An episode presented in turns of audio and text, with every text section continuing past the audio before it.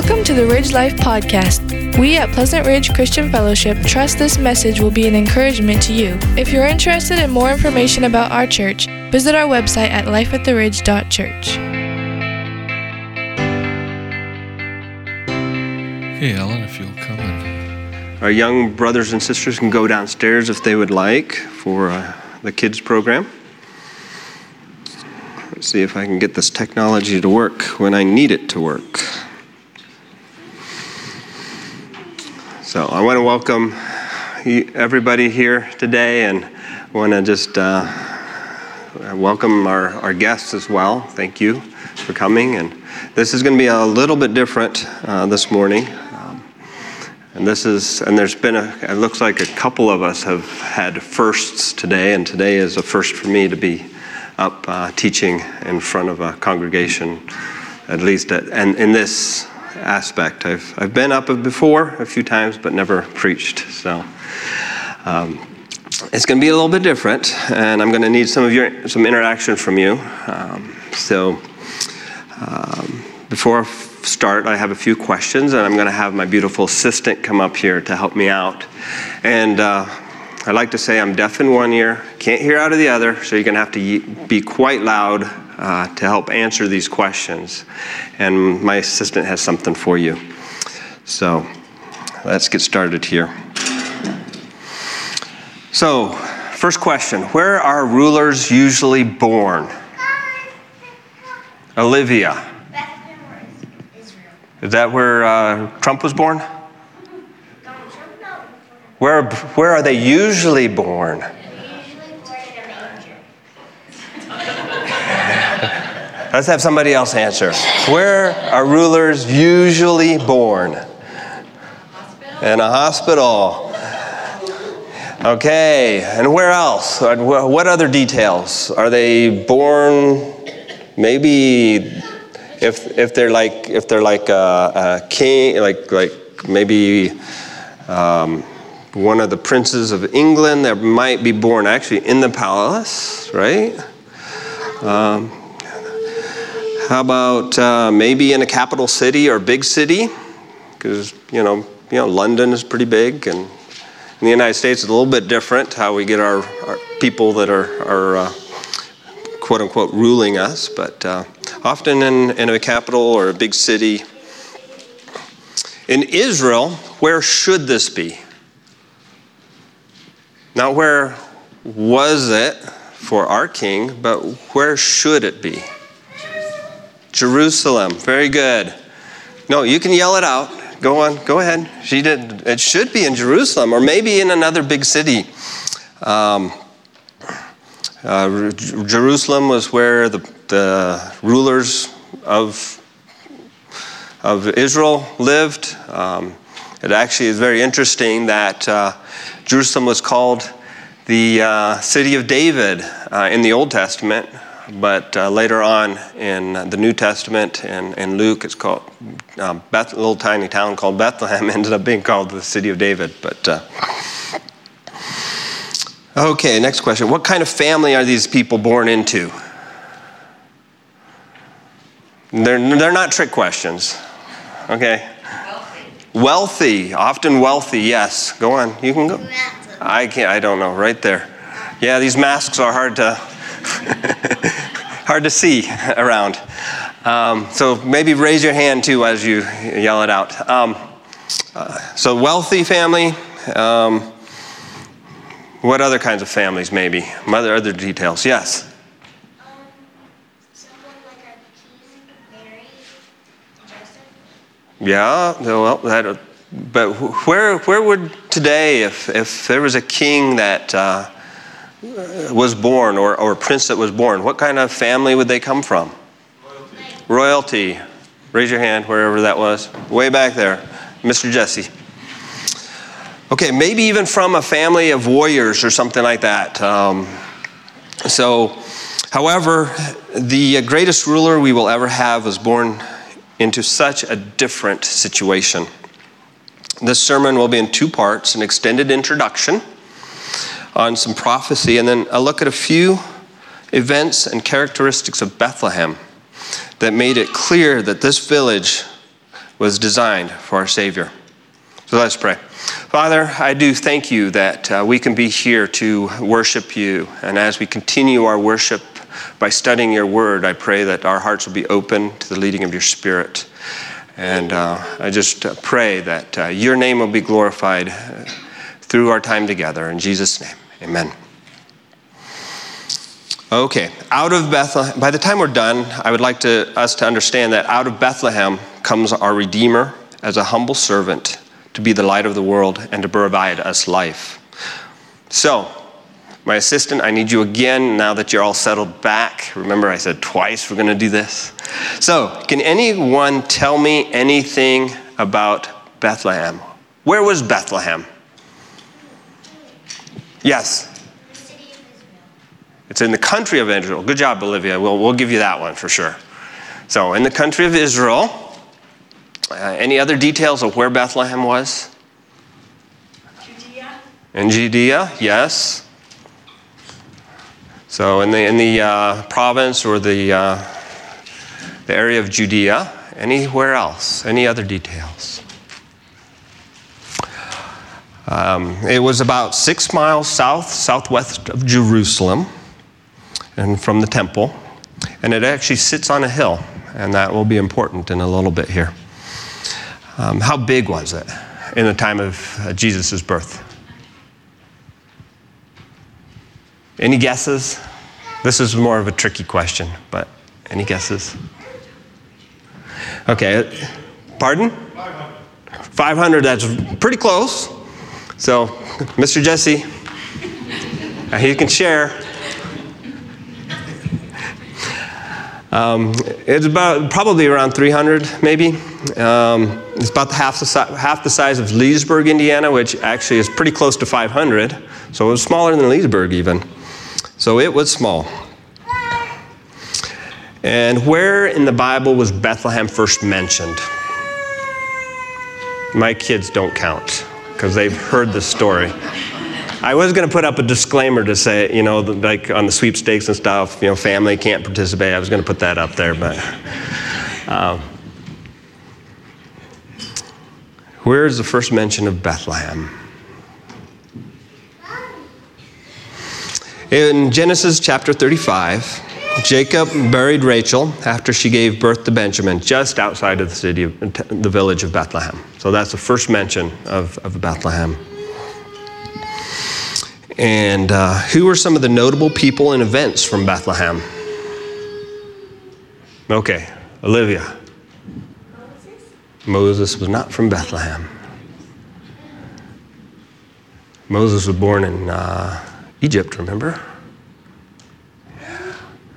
Okay, anybody else? Any, I mean, yes, David, way at the back. Miss Mary. David was born in Bethlehem, and he's known for that. There's there's a, another notable event that happened in Bethlehem. Okay, remember this lady named Naomi? She was from Bethlehem. Ruth and Naomi returned to Bethlehem, and Ruth married Boaz.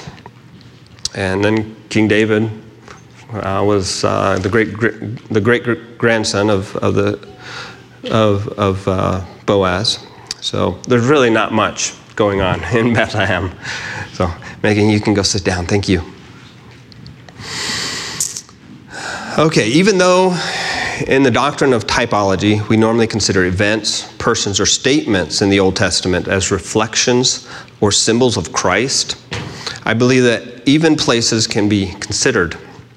Bethlehem is one of these. And let us start our journey at Micah 5, verses, starting in verse 2.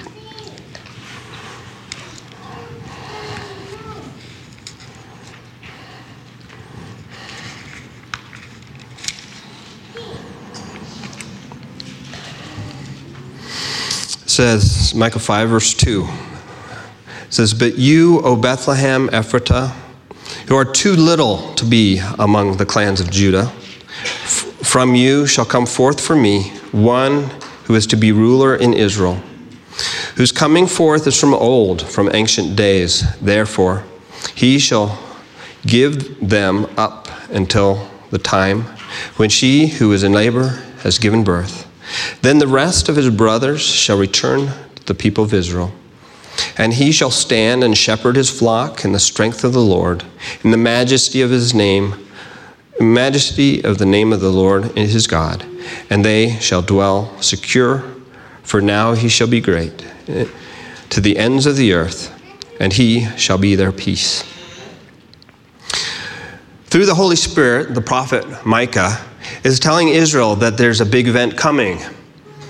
His prophecies are mainly directed towards Jerusalem and its destruction. However, he provided this encouragement that a ruler would come and be the shepherd of Israel. He would come from a little town called Bethlehem. Bethlehem was just a little ways away from Jerusalem, and it was small. It was so small that it was not considered to be counted as a clan or one of the possessions of Judah. However, this ruler, coming not from Jerusalem, but little Bethlehem, will be different. In verse 2, we find that the ruler will be for me. Who is this me? Who is talking here? If we look back at the middle of chapter 4 in verse 6, we see this dialogue start with the Lord or Yahweh declares. So the person, this person that's coming, um, he will be totally all for God. This ruler is from old and indicates that this ruler existed before this prophecy happened. He comes forth from Bethlehem as Isaiah, Micah's contemporary, foretold in Isaiah 9 6, as a child. Isaiah said, For unto us a child is born, unto us a son is given. But he, com- but he comes forth from old, from ancient days. Some translations say, from everlasting, or from days of eternity. So, he has already been around for a long time and this was a well planned event. Last week, we saw that God had already planned for the seed of the woman to come and bruise Satan's head in Genesis 3. Then, in 1 Peter 1, particularly in verses 19 and 20, we see Christ's sacrifice was planned before the foundation of the world.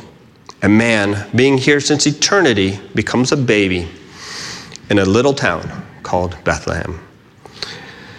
We see this fulfilled in Matthew 1 and Luke 2. And just to clarify this fulfillment, Matthew shares an event with us in chapter 2, verses 1 through 6.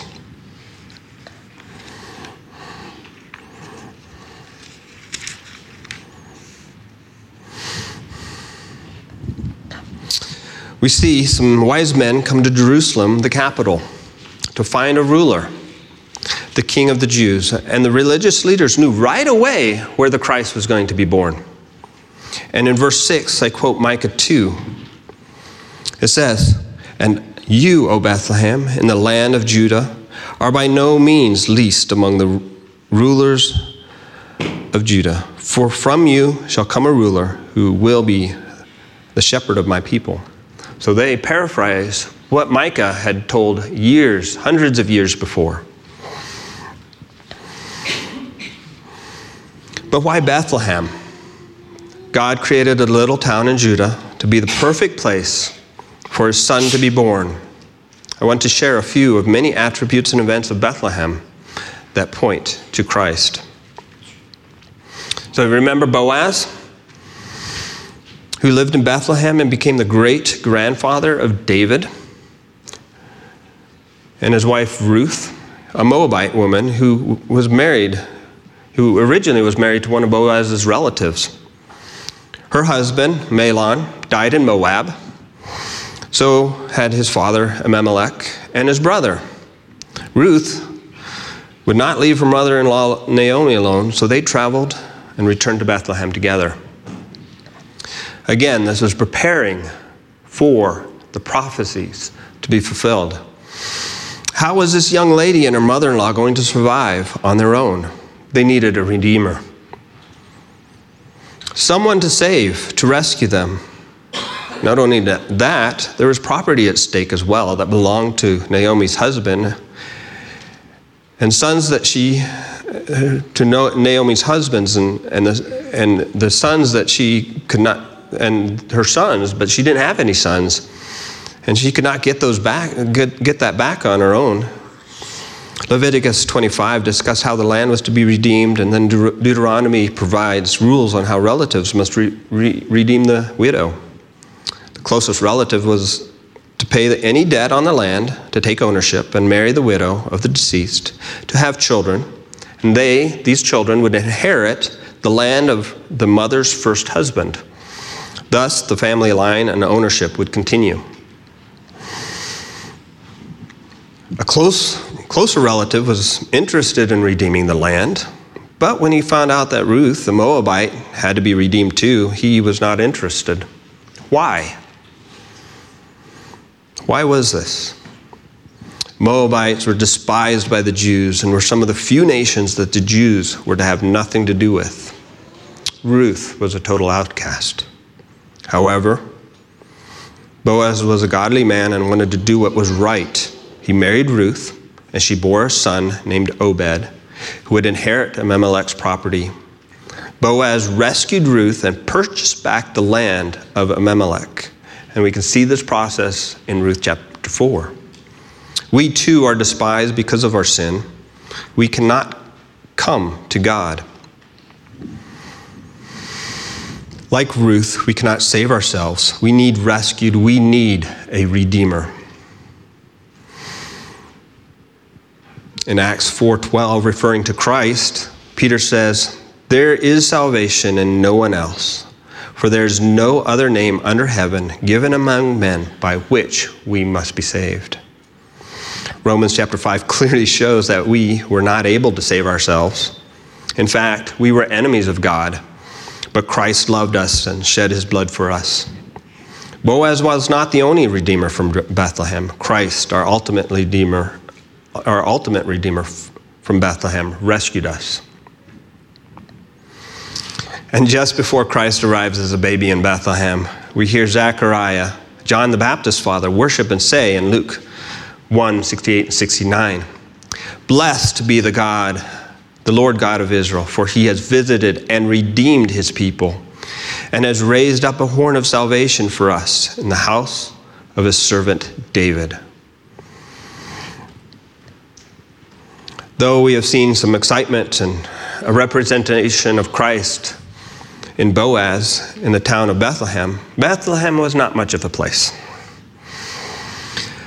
And even Micah says of Bethlehem, but you, O Bethlehem Ephratah, who are too little to be among the clans of Judah. It was little.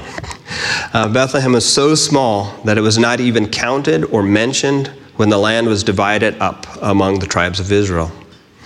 This little village does not show up in any town listing in the Old Testament. It was small, and maybe 300 people lived there at the time of Christ's birth. It was very humble a very humble, very quiet place. Even with its association with Ruth and King David, Bethlehem was not great. Tourism did not even increase enough to grow the town. But this is great what God does. But God chose what is foolish in the world to shame the wise. God chose what is weak in the world to shame the strong. God chose what was low and despised in the world, even things that are not, to bring to nothing things that are, that things that are. Um, so he, I mean, but Jerusalem was, should have been the place uh, for a Savior, or maybe one of the other great cities mentioned in the Old Testament. But out of a small, humble village came a humble servant. Isaiah 52, starting in verse 13, and even through chapter 53, prophesy of Jesus coming as a servant and suffering for us as we saw a few weeks ago in Philippians 2 5 through 8. This also shows that Christ humbled himself and became a servant. I have this, have this mind among yourselves, which is yours in Christ Jesus, who, though he was in the form of God, did not count equality with God a thing to be grasped, but emptied himself by taking the form of a servant, being born in the likeness of man, and being found in human form, he humbled himself by becoming obedient to the point of death, even death on a cross. Jesus, equal with God and ruler of the universe, came to earth as a baby, not in Jerusalem, the capital and location of the temple where the people worshiped God, but in an insignificant village in man's eyes called Bethlehem. Another interesting thing about Bethlehem is its name. It is made up of two words. Hebrew is read from right to left, so the first word is Beth, which means house, like in Bethel, which is house of God. The second word is Lehem, which means bread. So, Bethlehem is a house of bread. But you, O Bethlehem, from you shall come forth for me one who is to be the ruler of Israel. This house of bread gave forth the bread of life. In John 6 and parallel passages and in other Gospels, Jesus had spent the day healing, teaching, and he had a hungry and needy crowd in his hands. Here we see Jesus using five loaves and two fish to feed 5,000 men, and not including, not counting the women and children. The people wanted to make him king, so he went out into the up into the mountains to get away from the mob. The next day, they come and they find him, find him in Capernaum, and their desire is the physical bread. They talk about the manna that was given to the, in the wilderness, but then Jesus says, starting in verse 32 of John chapter 6, Truly, truly, I say to you, it was not Moses who gave you the bread from heaven, but my Father gives you the true bread from heaven. For the bread of God is he who comes down from heaven and gives life to the world. They said to him, Sir, give us such bread always.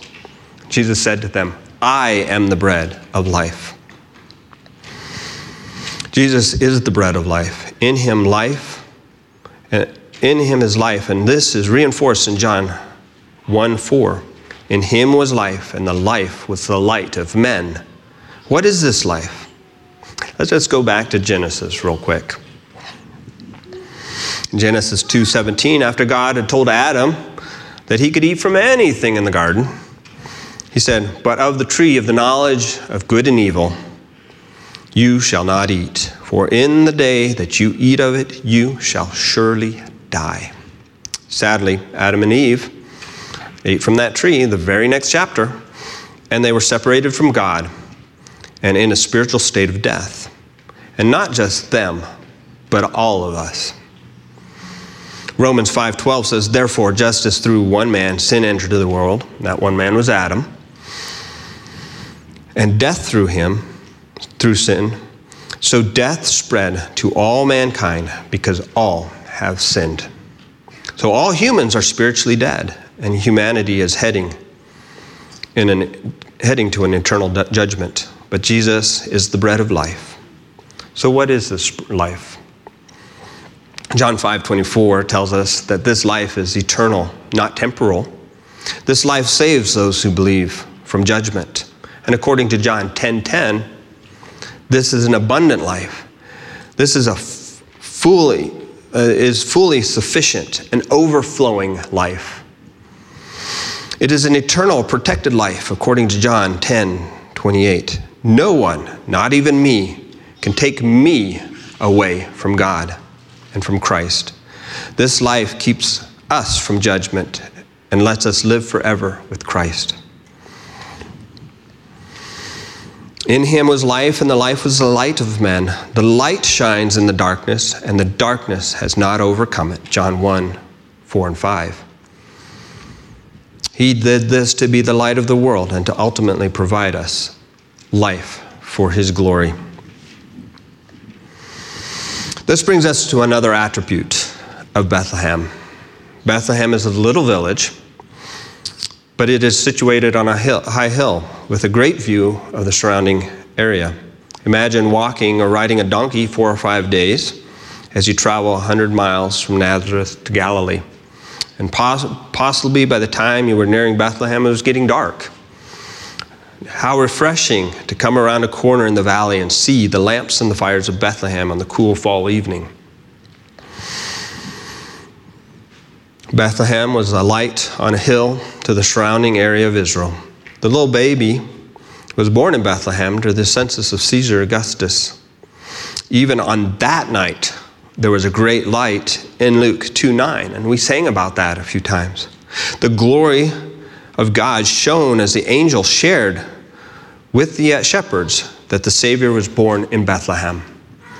Then later on in Matthew 2, another light, a star, led the Magi to Bethlehem. Let's go to Isaiah chapter 9.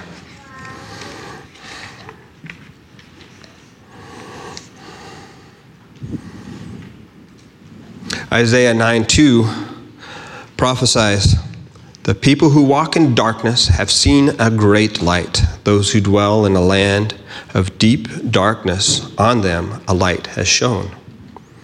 Who or what is this light? A few verses further down in verse 6, it says, For to us a child is born, to us a son is given, and the government shall be upon his shoulder, and his name shall be called Wonderful Counselor, Mighty God, Everlasting Father, Prince of Peace. This little village was a light on a hill that would bring forth the light of the world. Again, Jesus spoke to them, saying, I am the light of the world. Whoever follows me will not walk in darkness, but will have the light of life. John 8 12. Then in John 9 5, while I am the world, I am the light of the world. And the Apostle Paul consistently refers to Jesus as the light. This light is the light that changes us. But if we walk in the light as he is in the light, we have fellowship with one another. And the blood of Jesus, his Son, cleanses us from all sin. If we confess our sins, he is faithful and just to forgive us our sins and to cleanse us from all unrighteousness. This light clearly makes us different people. And now, if we go to Matthew chapter 5.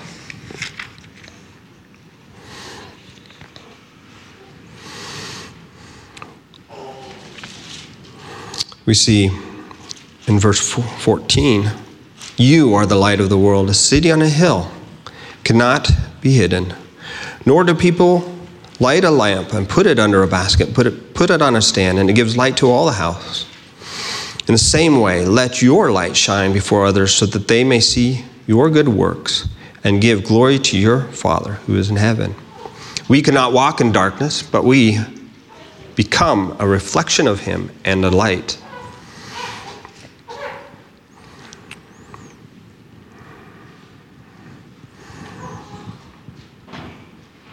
And as I studied this, I realized that this little town was not just a place that was selected for G- Jesus Christ to be born, but that Bethlehem was planned and designed for our Savior, and that the ruler of the universe was to come into the world. Out of Bethlehem came our Redeemer as a humble servant to be the light of the world and to provide us life. Now we must go out and be a light to the world as Christ was the light. Let us pray.